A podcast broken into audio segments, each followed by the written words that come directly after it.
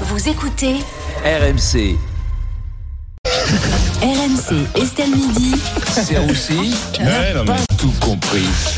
Vincent Serroussi est avec nous. Salut Vincent. Salut Rémi, bonjour à tous. Alors, Tout le monde va bien en cette Mais journée oui. parfumée. Pourquoi journée parfumée Je sais pas, j'avais envie de le dire, ça change des entrées d'habitude, voilà.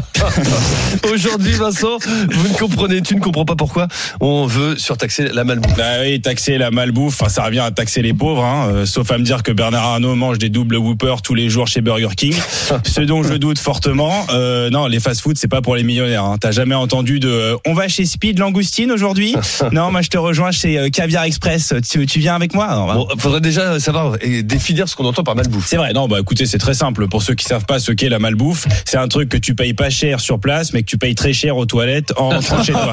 Voilà. Vous voyez New Delhi à l'heure de pointe, bon bah dans ton cul. Voilà, c'est assez violent, hein, je vous cache pas. Est-ce que tu es favorable Oui, pour à surtaxer la malbouffe? Évidemment, Rémi, bien sûr que j'y suis favorable. De toute façon, c'est connu. hein. Il y a un théorème qui montre bien que quand tu taxes la malbouffe, les pauvres se mettent à manger dans des restos gastronomiques. hein. C'est automatique. C'est le théorème d'un mathématicien grec hein, qui l'a dit. euh, Ankylos, fils de putesse. Je sais pas si vous le connaissez.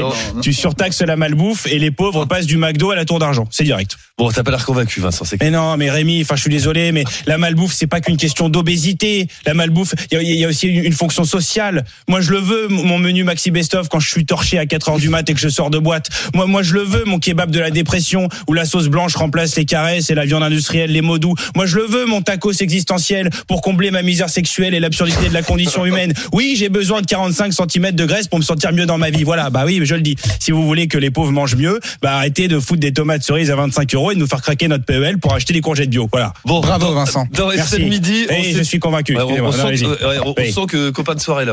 On va bien reconnu. hein. On peut rien dire. Ça vous a parlé le kebab. hein. Euh, dans Estade Midi, on s'est aussi demandé si les parents étaient trop laxistes avec leurs enfants. Bon, bah, de toute façon, les parents laxistes, tu les reconnais vite. Hein. Ils ont moins de charisme que leur enfant, déjà. Euh, oui. C'est tellement vrai. C'est tellement vrai. Il y a une technique encore plus simple pour reconnaître tes parents laxistes. Euh, Ils se baladent en trottinette. Voilà. Euh, tu, tu peux pas te faire respecter par ton enfant quand tu te fais pas respecter par la ville entière, en Ah. fait. tout simplement.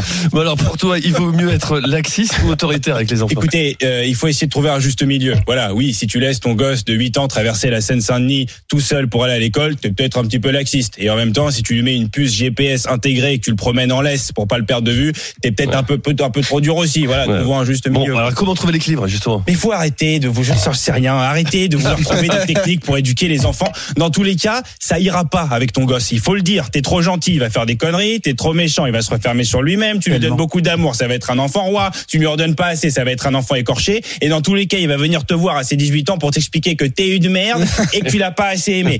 Exception évidemment. Pour le fils d'Emmanuel Dancourt, Arthur, hein, évidemment, un jeune homme beau, drôle, intelligent, subtil, l'avenir de la France, hein, l'exemple pour la jeunesse, bref, le, Comme ses frères et sœurs. successeur de Jésus. Tout à fait. Tu es pessimiste et il y a plein de, quand même de techniques pour éduquer. euh, Non mais je m'en fiche des techniques Rémi. Le Non. vrai problème c'est les gens qui te donnent des conseils pour éduquer tes enfants justement. Les coachs en parentalité là sur Insta qui t'expliquent comment éveiller tes chakras pour mieux communier avec tes enfants. Ça ça rend violent justement. La nana commence, tu sais elle est là.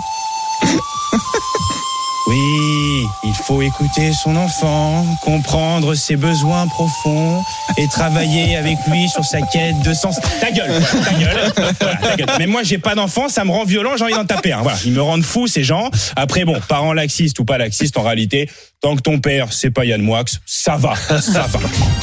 Merci Vincent, c'est notre sale gosse préféré dans Estelle Midi et sur RMC.